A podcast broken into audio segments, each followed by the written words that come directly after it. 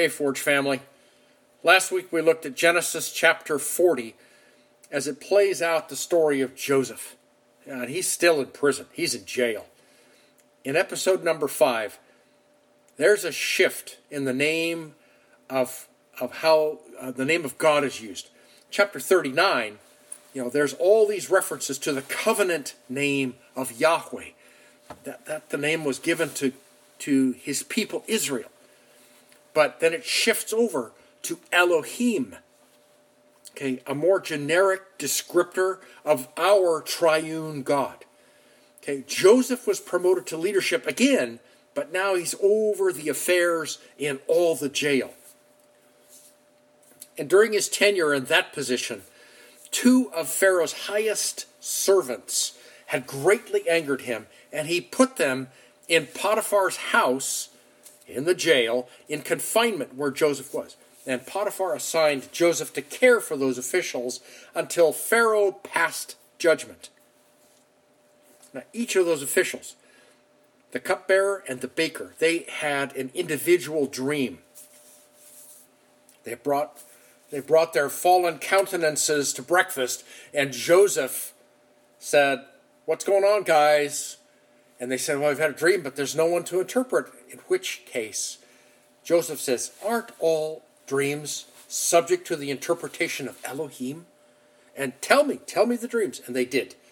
And three days later, after he interprets those dreams for the, the court officials, the cupbearer was, as predicted, as the interpretation said, he was restored to his relationship of trust in his office and in the favor of Pharaoh. And just as the dream had been interpreted, the baker was executed.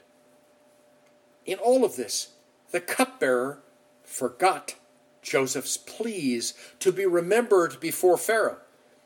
And two more years pass with Joseph in prison.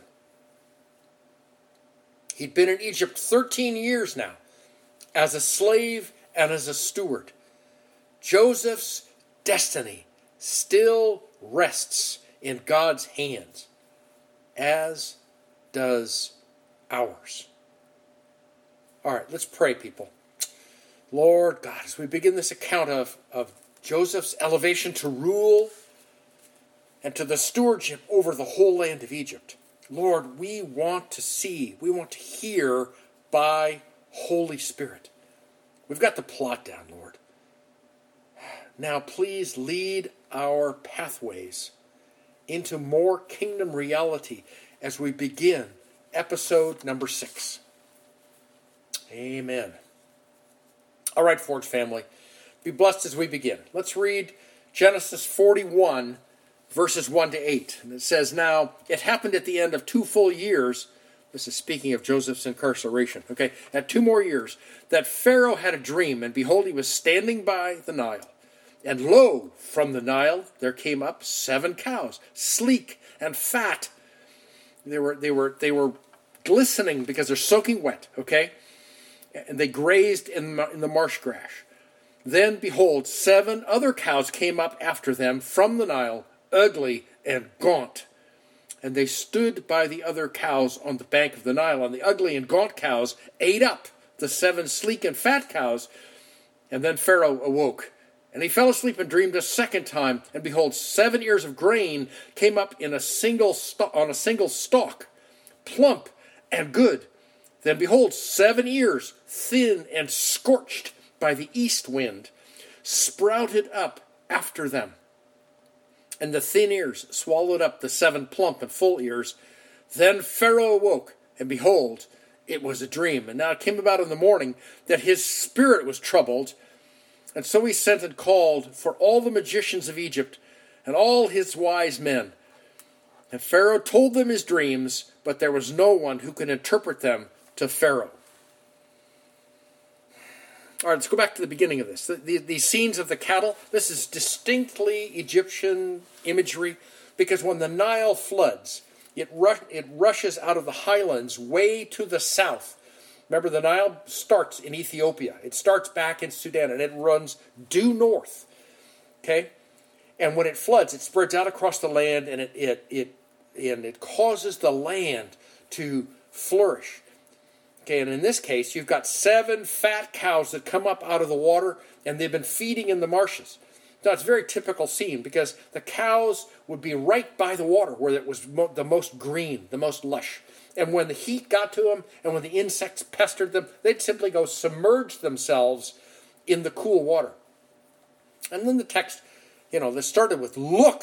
And Now it continues. It says, Behold, there were seven gaunt cows, starving, ugly, awful beasts, came up from the Nile, and they stood there and then devoured the seven fat cows.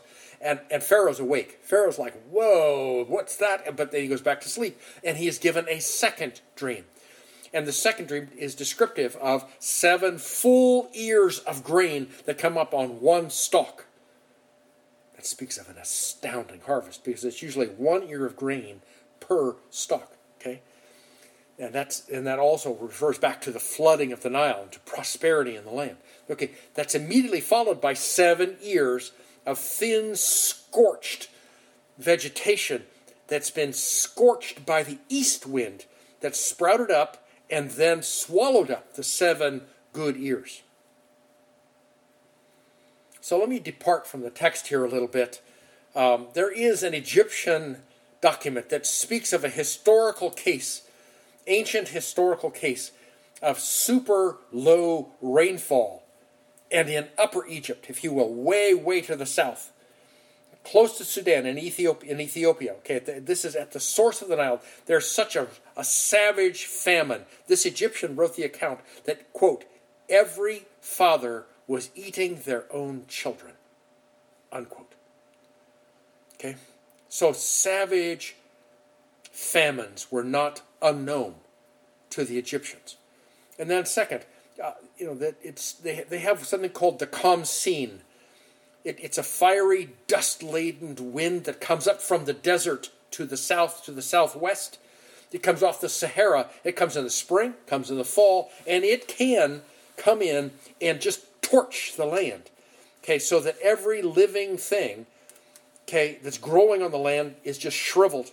And, and the water holes and cisterns away from the Nile are completely dried out. And that's a devastating thing. But in this case, in this case specifically, it says the wind came from the east. Well, what's to the east of Egypt? The Arabian Peninsula, the Arabian part of the Asian subcontinent. Okay, and this wind came off the Arabian deserts, blew itself right across the Red Sea, and just ate up, just torched the land of Egypt. So Pharaoh arises in the morning, gets up, he's had a rugged night, and his spirit is troubled. That's identically the same language that occurs when Nebuchadnezzar cannot sleep, and it says his spirit was troubled. Daniel chapter 2. Okay? Remember the, this, the, the um, aphorism, if you will, from our American South that says, if mama ain't happy, nobody's happy. All right? Same thing in, in, in Pharaoh. If Pharaoh's not happy, the whole nation is not happy in Egypt. So Pharaoh summons his soothsayers, his priests that keep the dream books. They're diviners. Okay? They're, they use all manner of, of power manipulation, the occult, okay, to be able to foretell the future. Okay, and they failed. They failed. These, these hartumim, this is a, a, a, loan word, it's an Egyptian word. These were the wisest, most educated men in Egypt. They're probably the most spiritually deviant men in Egypt as well. But none of them could interpret the dreams of Pharaoh. All right, let's read verses 9 to 13. And it says, Then the chief cupbearer, who is standing with Pharaoh, he's there, he's physically present all the time. And he says to Pharaoh, I would make mention today of my own offenses.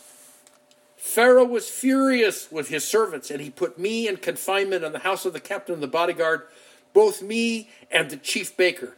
And we had a dream on the same night, he and I, each of us dreamed according to the interpretation of his own dream.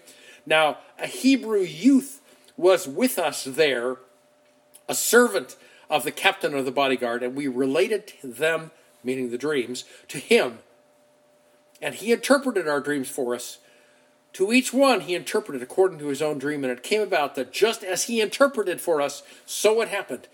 He restored me in my office, meaning, really, that's Pharaoh. Okay? Pharaoh re- restored uh, this man by means of the interpretation from God, from Elohim. But he hanged him. He hanged the baker. Okay? The baker, um, you know, the, the cupbearer is put back into favor and presence and, and his duties to Pharaoh, but the baker is taken out and impaled.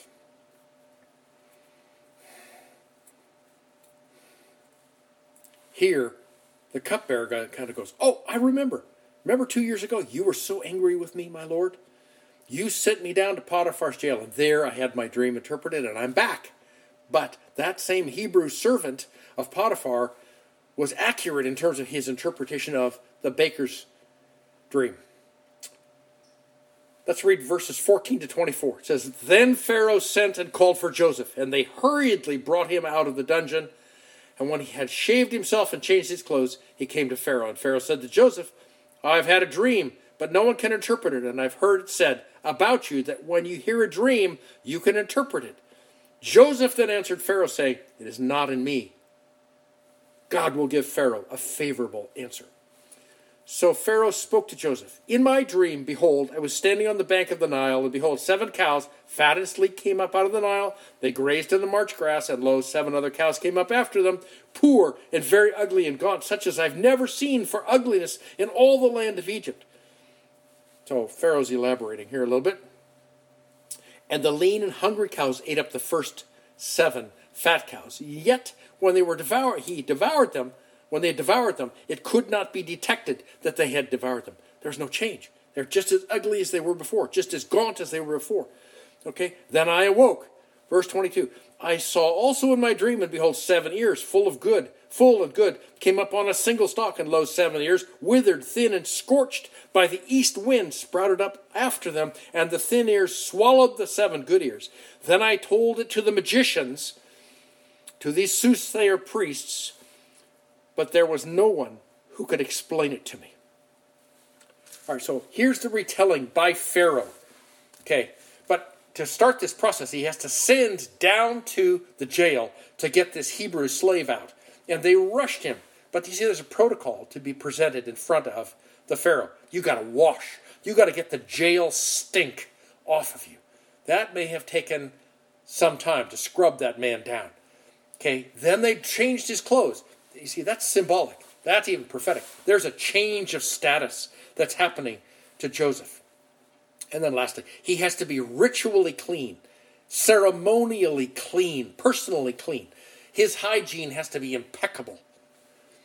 Now, in Egypt, when you see on the sarcophagi or sarcophagus, you know, the burial, you know, uh, uh, covers, if you will, over the tombs, in the tombs, okay, it often shows pharaohs with beards. It even shows queens of Egypt with beards. But those are strap ons, guys. Those are fake beards. They're just there for ritual. Okay? In the Hebrew world, a beard was an honor. In the Egyptian world, being hairy was an abomination. And so they shaved that man, Joseph. He came in glistening. There wasn't a hair on him. Okay? And he's presented in front of Pharaoh. And Pharaoh has no small talk. He just goes right to the point. I'm told you do dream interpretations. Okay? And immediately, immediately, Joseph responds, It ain't me. It ain't me. I cannot imp- interpret. But Elohim, God, will give Pharaoh a favorable answer, meaning an answer, the answer he desires, or an answer that will speak to this, this kerfuffle in his spirit. See, this pagan king already has a bond with Elohim because of the dream.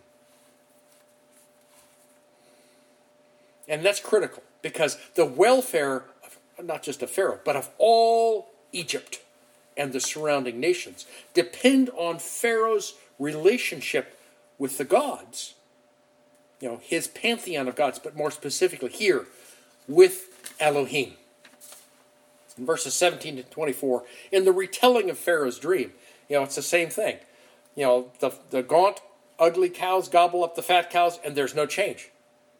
You know, it's inconceivable that gaunt cow, number one, cows don't eat cows, but even if they did, they wouldn't be gaunt anymore, but they were. Same thing with the scorched heads of grain that eat up the fat grain. No change. And Pharaoh said, No one knows. It cannot be explained to me. All right, let's read verses 25 to 32. Now Joseph said to Pharaoh, Pharaoh's dreams are one and the same. God has told Pharaoh what he's about to do. So Joseph puts Pharaoh on notice that he's just stepped onto God territory. The seven good cows are seven years, and the seven good ears are seven years. And the dreams are one and the same. And the seven lean and ugly cows that came up after them are seven years. And the seven thin ears, scorched by the east wind, shall be seven years of famine. That is a dire, dire thing that, that Joseph had to just deliver to this Pharaoh. And it has, it says, it is as I have spoken to Pharaoh, God has shown to Pharaoh what he's about to do. All right, realize here, verse 25 said the same thing. Okay?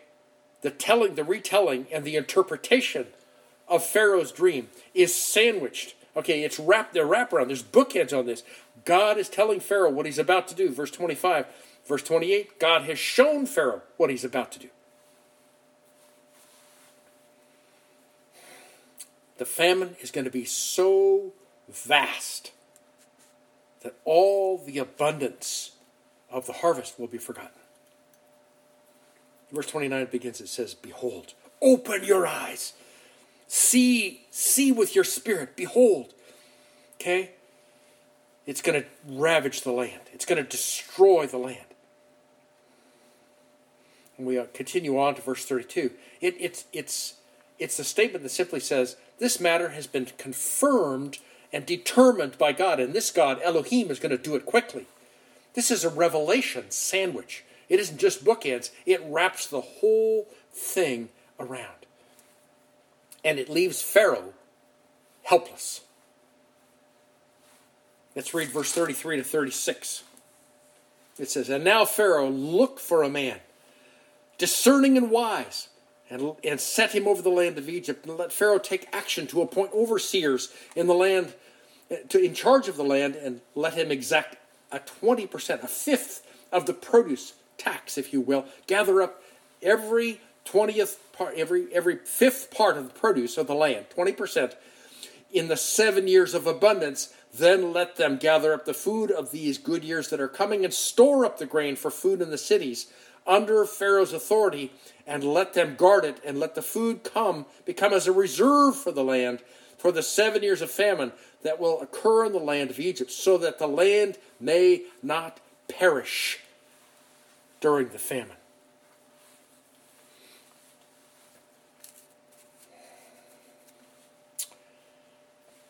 Joseph has interpreted the devastating future to Pharaoh. That's as a prophet of God. Now he steps into his role as a steward. And he says, with in the same tone of voice, with the same authority from Elohim, he gives unsolicited advice to this king. Okay? And he says, You need to seek out a man who's discerning and wise. Well, that's a very qualified individual. Okay? And Pharaoh has already learned. He ain't got none. He's learned that there's none of them who are discerning and wise amongst the Hartumim, amongst his court seers and diviners and keepers of the, of the dream books. Now, Joseph may be tactfully suggesting to Pharaoh, quote, don't rely on those who have already failed you, unquote. See, even here, Joseph has no self interest expressed. If this had been Jacob, his daddy, Jacob could have stood before Pharaoh and said, Oh, great Pharaoh, have I got a deal for you? and he would begin to bargain with Pharaoh to get so that Jacob could get the better half of this. Okay? Instead, Joseph simply lays out a threefold plan for survival. Okay? He says, raise up a prime minister, a vizier, a man of great power and authority. He's not just wise and discerning. He has great, he needs great power and authority to pull this off. Second, this prime minister, this vizier, is to appoint local overseers to act for Pharaoh in the in taking in the 20% for the harvest the 7 years of harvest and to safely store it up in the cities where Pharaoh has authority. He has already established those cities. And then thirdly, this prime minister is to set up a national rationing system. Because Joseph is reminding Pharaoh God is doing this quickly, and the clock is running. In now less than seven years, is coming a devastating famine. And, and Pharaoh, you need to get on it. That the land may not perish. See, and this is not this is all the multitude, all the inhabitants of Egypt, but it's also for the surrounding nations who will have to come to Egypt to survive as well. Remember what God said to Abraham? He says, I will bless those that bless you. Here it is. God is keeping his, he's going to keep his promise because Pharaoh's going to turn and bless Joseph. And because he blesses Joseph, he blesses the family of Jacob. And all of Egypt and all the surrounding world will be blessed by the hand of God. All right, let's read verse 37 to 45. It says, Now the proposal seemed good to Pharaoh and to all his servants. And then Pharaoh said to his servants, Can we find a man like this in whom is a divine spirit?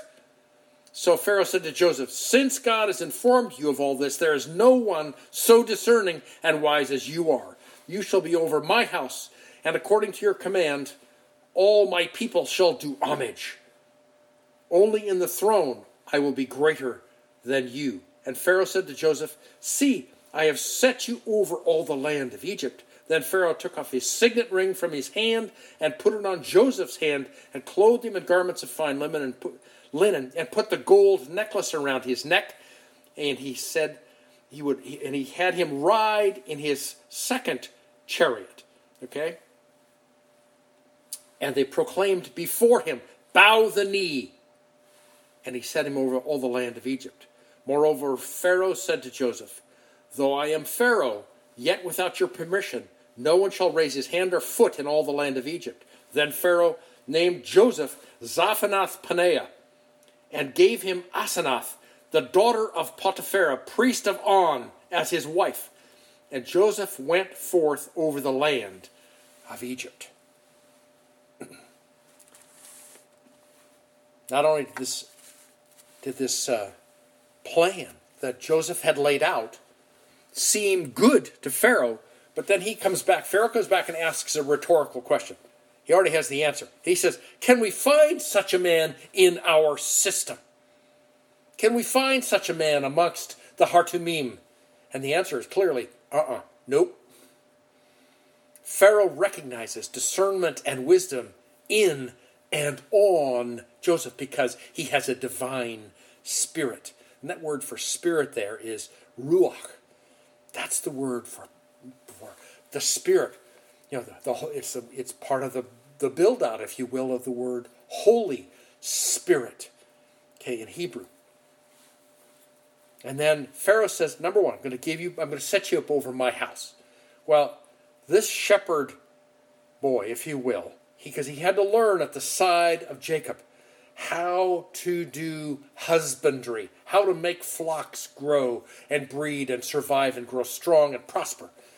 From his birth, he was beside daddy.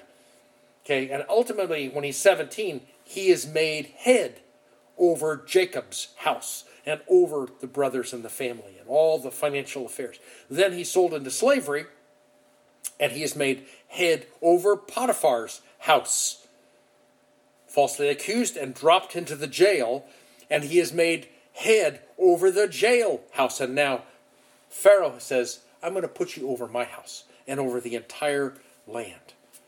All my people will do homage. All right, now think about this, Forge. Pulls up in front of Potiphar's house. And in that house is Potiphar, who bought him as a slave, but who incarcerated him in jail. In that house is the wife of Potiphar, this cougar, if you will, who stalked him and day by day by day said, Lie with me, and then made false charges to get him imprisoned. And in that house is the head jailer who used him. So when Joseph rolls up in the chariot in front of Potiphar's house, it's not a happy day. There's terror because now Joseph has the power of life and death over that house. Okay? Thirdly, he says, Pharaoh said, I'm, I'm to I'm to give you a headship you're going to be overseer over all the lands of Egypt and everything except my throne. okay?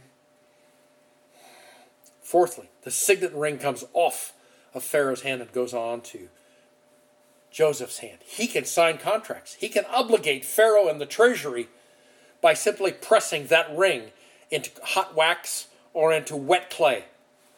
He's clothed in fine linen, he's wrapped about with a gold necklace around his, his neck, and he's given the second best chariot that Pharaoh has. He doesn't get the Rolls Royce, but he gets the Mercedes Benz Maybach, the limo.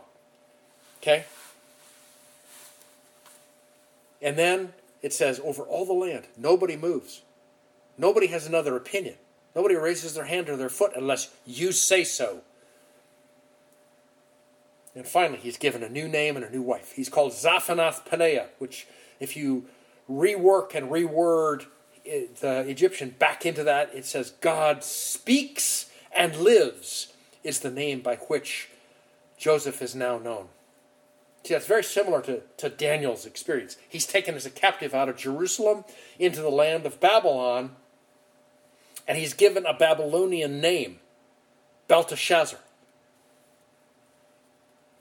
Remember Shadrach, Meshach, and Abednego, his, the other princes, if you will, with Daniel in the land. Okay, they all took Babylonian names, but they didn't take Babylonian morals. They didn't worship at the Babylonian system. The same thing is true of Joseph. He's got an Egyptian name, and now he's going to have an Egyptian wife. Her name is Asenath. She's daughter of the high priest, the priest of On. And George Sarna, who's a a noted Near East scholar, Hebrew scholar, says the title of the priest of On was the greatest, excuse me, the greatest of seers. In, in a single stroke, Joseph is married into the elite of Ethiopian nobility. All right, Forge family. Joseph is risen from being a dreamer in his father's tents Okay? Hated by his brothers, sold into slavery by him, and then purchased by Potiphar to be used and, and, and prosper, and then tossed into jail on false charges, and used by the jailer, used by the cupbearer, and forgotten by the cupbearer. And now, now, he's rushed from the jail into the very presence of the king. But he's rushed by God. Okay? God's hand is all over this. And out of it comes great, great authority and great power given into the hands of Joseph. Now, yes, remember we, we studied 1 Peter? And in 1 Peter chapter 5, verse 6, it says, We are to humble ourselves under the mighty hand of God, that he may exalt us at a proper time. Yes, suffering can and often does precede honor. But recognize each man, Forge, each woman, Forge, each child, Forge, has a different destiny. That does not guarantee that God is in any way obligated that He is going to prosper you in the land of the living while we're in the flesh. Okay? So, what does the Lord have for each of us? What is part of our destiny? It's righteousness, peace, and joy in the Holy Spirit. And what does God want from us? Well, He wants faith. Now, that faith is made up by and expressed by our obedience, our love, and our trust in Him in all things. See, Forge, that, that's the essence of your destiny. And that is the essence of the Joseph story. All right, Forge family, let's pray. Lord God, Holy Spirit, beloved Savior, thank you for the reminders that you work in ways we cannot see and that you make a way. Lord, you made a way from prison to the palace, okay, from the dungeon to the pinnacle of authority and power, second only to the throne of Pharaoh, for the purpose of rescuing not only the Egyptian nation, but the people of God, the Israelites, who will have to come to Egypt to buy grain to survive. They don't know that there's famine coming. And Joseph doesn't go out of his way to tell them. But that's next. Lord, we, we thank you that you place in our midst those who have that kind of prophetic insight and that kind of stewardship and administrative capacities who bow their knee and humble themselves before the king so that in the kingdom of God your will on earth is like it is in heaven. Get us ready for that. In Jesus' name, amen. All right, Forge, I love you. See you soon.